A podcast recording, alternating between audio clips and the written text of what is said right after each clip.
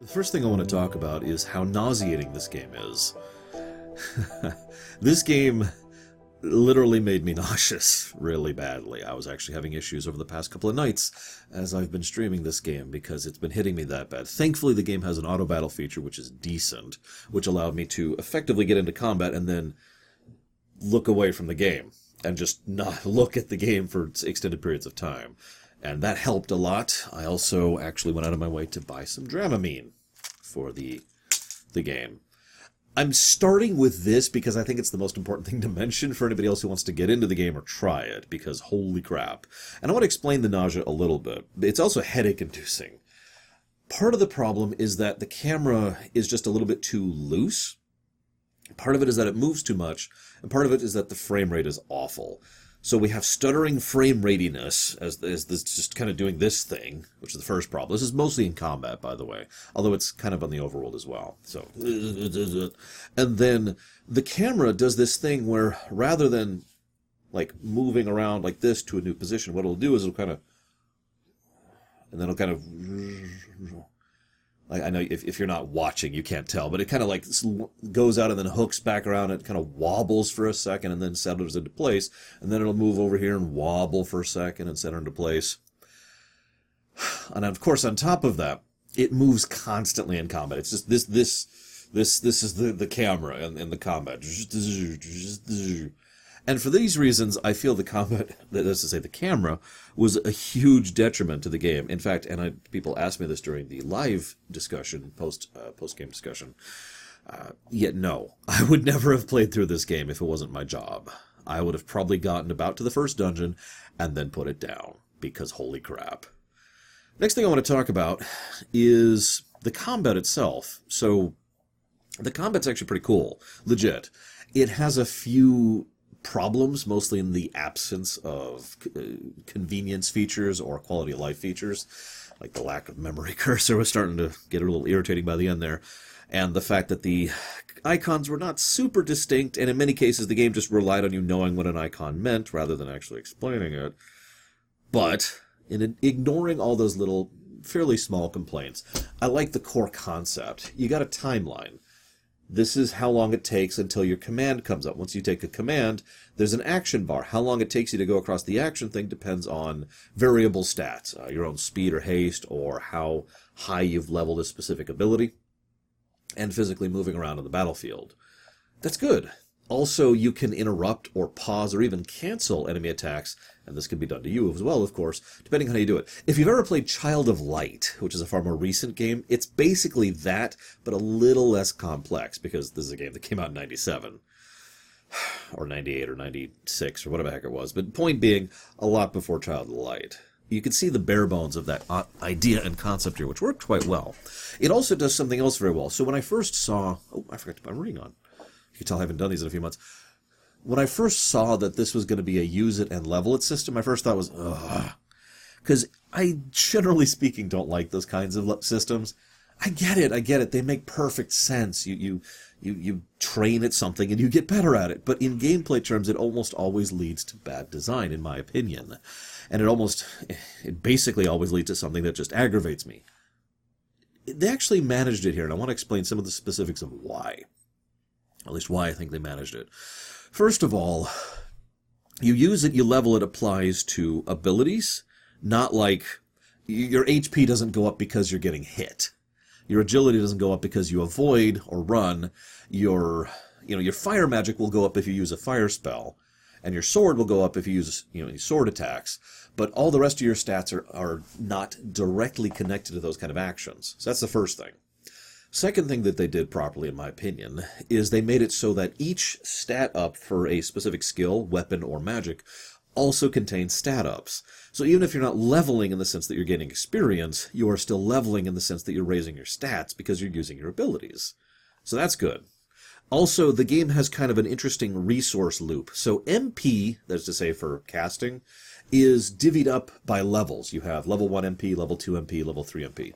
Think D&D and spell slots or Final Fantasy 1 if you prefer, except instead of, you know, you get 4 casts of a level 1 spell, you have 12 mana for level 1 spells.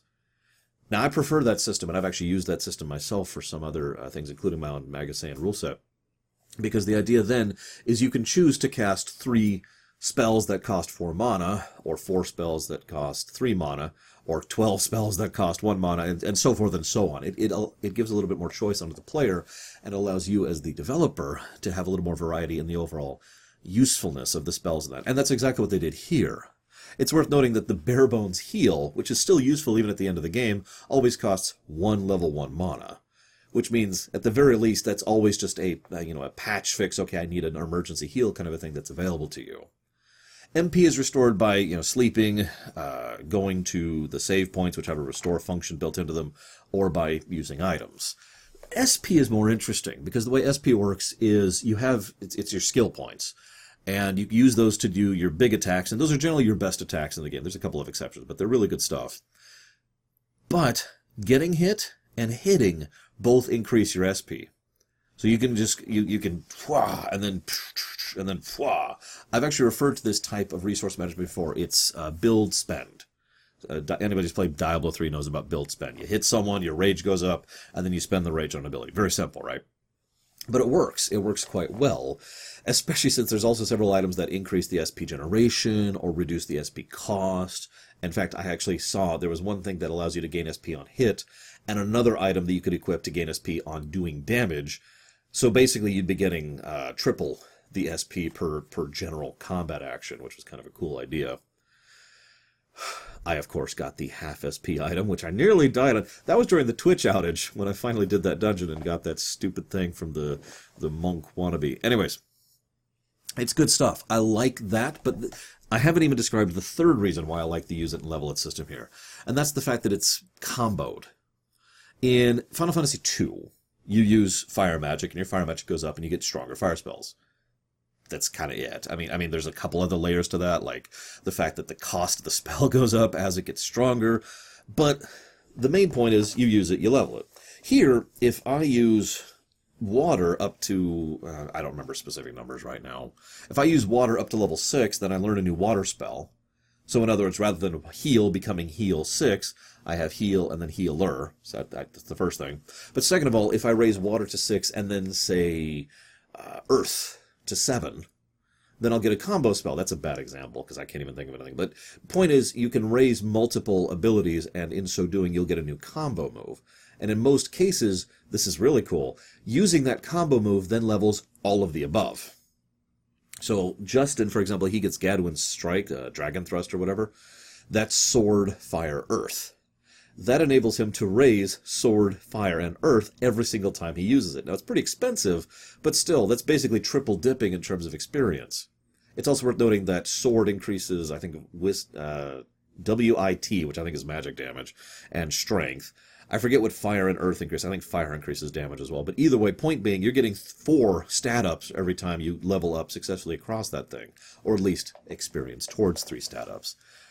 It's a cool system it works surprisingly well, and I think it works because it was manually crafted to work so well. Forgive me for gushing about this, but I think it's one of the better aspects of the gameplay. And if you, so obviously most of you haven't seen the stream. That's the whole point of a rumination, right? Doing these post-game ruminations because you didn't watch the stream. I'll go ahead and tell you right now. I give the game a plus, uh, nine net to story, and a negative five net to gameplay. because this game was kind of arduous to slog through for me, if I'm being completely honest. I know I'm I'm automatically biased because of the fact that it was literally causing me physical pain to play, but I do feel like the gameplay side of the game was kind of lacking. And that's why I spent so much time gushing about the leveling system because it's one of the things I think the game really did best. Uh, this is kind of a chill game. It's not like that engaging. It's not something that just kind of grabs you and pulls you into it. It's not so, oh god, I can't wait to happen next. It's just something you can kind of, you know, relax, chill, playing, you know, this is cool. Maybe chat with your friends while you're playing it. It's not offensive, and it, it did get a little draggy. I feel the pacing fell off substantially in Disc 2. Oh my god. It got to the point. One of my major complaints about the game is there's tiny delays in almost everything. Uh, casting or selecting or the menu popping up or the battle loading or the encounter finishing and just tiny little delays everywhere. Now, a lot of games have that but this game had it more than most, and it tends to be, in my opinion, bad in most games. And the reason why is because that adds up over time. You play through a 40 hour RPG, honestly, this should probably be closer to a 20 hour RPG, because so much of that extra time is just spent with those little you know seconds being piled up and piled up and piled up until you're adding minutes and eventually hours to your playtime. And that really became obvious for me in Disc 2. I also noticed the dungeon design completely changed in Disc 2 because it was far more about tighter corridors. There was far more loot that was worthwhile to get, and a lot of the enemies were basically harder to dodge. Uh, probably partially because we had a party of four, so that's part of it, but also because of the tighter corridors and because they started doing like, ha ha, I'm going to jump out and get you kind of a thing. And there were also more enemies in general, and the enemies were harder. Now, that's not a complaint per se. The reason I bring up the fact that the enemies were harder is because that means you have to use your strong attacks to kill them. Okay, that's not a big deal, except your strong attacks take longer to cast. Not not literally in the cast time, but the whole game has to pause, and you have to be like, ah, "Oh, flame burn them!"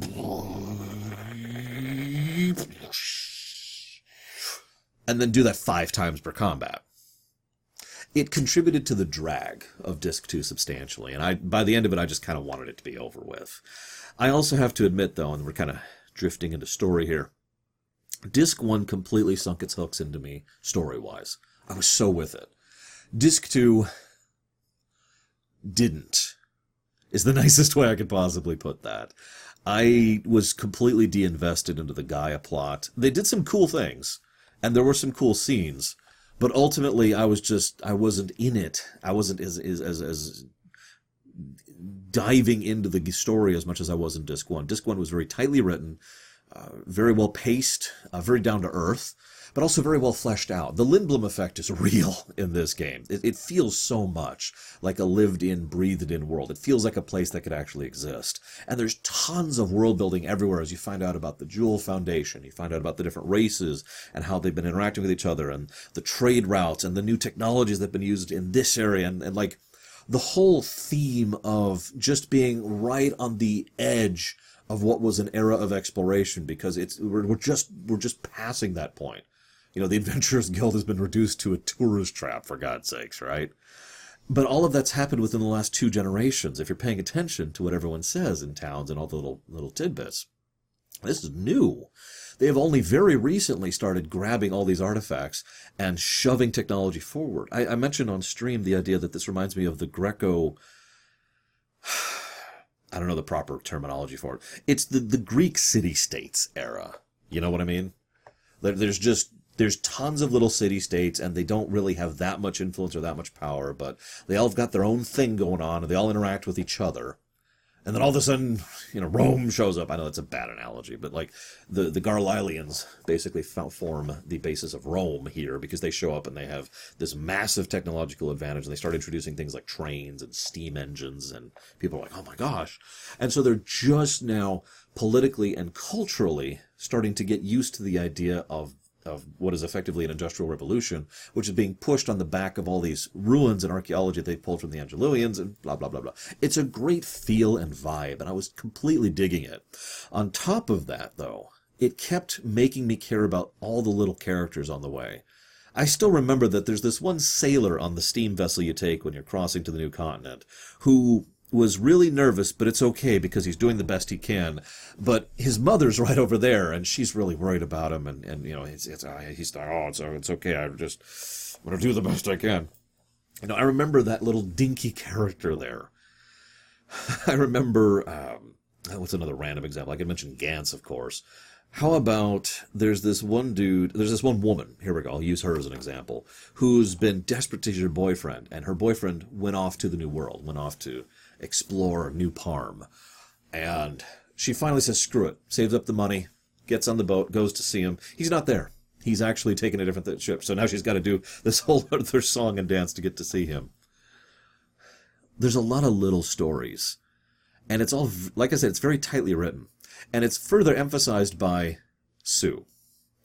Sue is the only character who got a positive for me in this story because she's adorable and awesome and she's probably the most relatable character in the game, despite being an eight year old. Now, I'm going to kind of drift into kind of a negative thing here. but I mention this because I swear this isn't a review. It's just you know this. We're, we're trying this out, okay? We'll see how the post game rumination, post stream ruminations work. We'll, I'm just going with what's in my head and what's in my notes, okay? The game kept bouncing back and forth between being a Looney Tunes episode and being a serious story. And that was a problem for me specifically because I can't care about a Looney Tunes story. I can enjoy it. You know, it can be funny or silly or, or entertaining piece of media, but I'm not going to care about the consequences of Daffy Duck being smacked over the head by a giant mallet because it doesn't mean anything. It's not going to do anything to him, right? So it was really hard going through this game because at several points they just kind of just gloss over I don't know, being dropped off the end of the world wall and just being fine from it with no apparent explanation. Uh, someone in chat mentioned the idea that actually uh, Feena's wing power was what saved them. And honestly, that's probably my own head headcanon, but you get my point, right? Like, I'm looking at that like, like the moment that's a thing, I no longer care when your two characters jump over the edge of an airship and plummet to your death because you'll be fine. You already have been fine, right? You see the problem? This is honestly my biggest complaint about the story, other than the disc 2 drag problem, is I couldn't really become invested in anything other than specific moments in the story. That being said, like I said, Sue's 8. The fact that her stat growth is reduced, that was a nice touch. But the fact that she's just getting worn out and sick because she's adventuring with teenagers while she's 8, that makes perfect sense. That's in the serious camp. That's consequences. That's the kind of stuff I eat up. Yes, oh my god, that's incredible. I can't believe the game acknowledged the fact that we're carrying around an eight year old, right? That's great. This is the same game that almost tossed her overboard on a ship in a barrel. And Sue's departure scene, oh, that hit right in the feels, no joke. That was the best scene in the game, in my opinion, bar none. That was powerful and impacting and really showed the tone this story was going in, which is funny because, as I already mentioned, the second half didn't really follow through on that, in my opinion. But, anyways, I have a couple other notes here. I'm just going to jot through these really quick. Um, Justin and Feena worked better than I thought they would. They don't have many scenes that really develops their relationship, but the ones that are there are good. It really does feel like a teenage romance that's just kind of slowly drifting towards each other. And it was better done than, uh, frankly, than I was expecting. So props on that one. Uh, I mentioned the nonsense. At one point, they try to force Feena to marry a guy. Oh, he doesn't get any comeuppance for that. He's, he's totally fine. And apparently everyone was completely cool with the local magnate just capturing a woman, tying her up, binding and gagging her, and then forcing her to. Yeah, no, no, that wasn't cool. Um, the the evil troops, the, the, the trio, the female trio, who's like, ha ha ha, we're evil, but also incompetent and bumbling, and now we're the good guys. That just that just didn't really work for me at all. Uh, I already mentioned the falling off the cliff. Mullen was weird. I can never get a handle on Mullen, the character, because he's one of the most common NPCs in the entire game. In fact, I think he is the most common NPC in the entire game, um, having as much screen time as several main characters. And his voice actor was terrible. Let me just start with that. I know this is an older game and voice acting was still kind of a new thing in the video game industry. I do get that. I was around for this, remember. I remember when voice acting started actually getting good in video games and it was being a, it was a surprise like oh my god. But most of the voice acting in this game is at least serviceable except for his. He just absolutely destroys his delivery and completely saps the impact of any scene he's in. Notably, if I haven't spoiled enough for you already, Leen's death. that scene was absolutely destroyed for me by his voice actor. I probably should have felt something in it, but I didn't. The next thing I wanted to mention Mullen. Uh, it felt like they wanted him to be, you know, the brave and loyal, I must do the military way, I must be loyal to my, my father, loyal to my country kind of a person. And then he immediately just, like, he's like, no, this is, we must not be, able, we must not do this. He says that, but then he doesn't do anything about it. Then he leads a coup and a civil war on his own troops, takes over, and then is a moron for several instances. And then he's very smart, and then he goes back to being a moron. I, I, I don't know what to make of Mullen. By contrast, I know exactly what to make of Baal. He's a non-character. This is, and I said this on stream as well, this is a unfortunately semi-common problem when it comes to RPG villains, is that they just don't have a character. This is actually an extremely common problem in the Dragon Quest series, for example. Like, y- y- you can't even name a character trait for many Dragon Quest villains other than they're evil. And that's all you got. And that was kind of General Baal. They could have, several people on chat, and, and we'll see this in the uh, discussion, excuse me, the discussion stream, which is in the final stream uh, VOD. There's a timestamp for it. Several people in chat mentioned several ideas to try and flesh him out more. Maybe he was someone who was good and then corrupted by Gaia. Maybe nobody knew what Gaia was. Maybe he was just trying to, to get access to this ancient thing that they'd heard texts of and brain. Either way, they didn't do any of that. Instead, he was just, I am a god because I have. He's a Resident Evil villain. Let's just call it what it is. Oh, you know what I'm talking about, right? Oh, I have tentacles now and weird, deformed. I, they gain the power of gross, and they think that they're God. How many people in Resident Evil do that? I bet you can name at least four. And that's not counting the movies, which add to that. Anyways. I think that's about all I really have to mention. The I do like how initially it's all about the adventure and then you shift into fighting the Garlilians. But then the Garlilians shift as as as the Civil War event happens, and they they they actually shift to being your allies, and then it's all about fight, facing Gaia. I feel the transitions between these three were not very well done, but I do like the the arc in general. It's just a kid, you know, having fun, versus we're fighting the evil army, versus we're fighting the evil entity. It was a nice escalation. I just I feel like it could have been done a little bit better.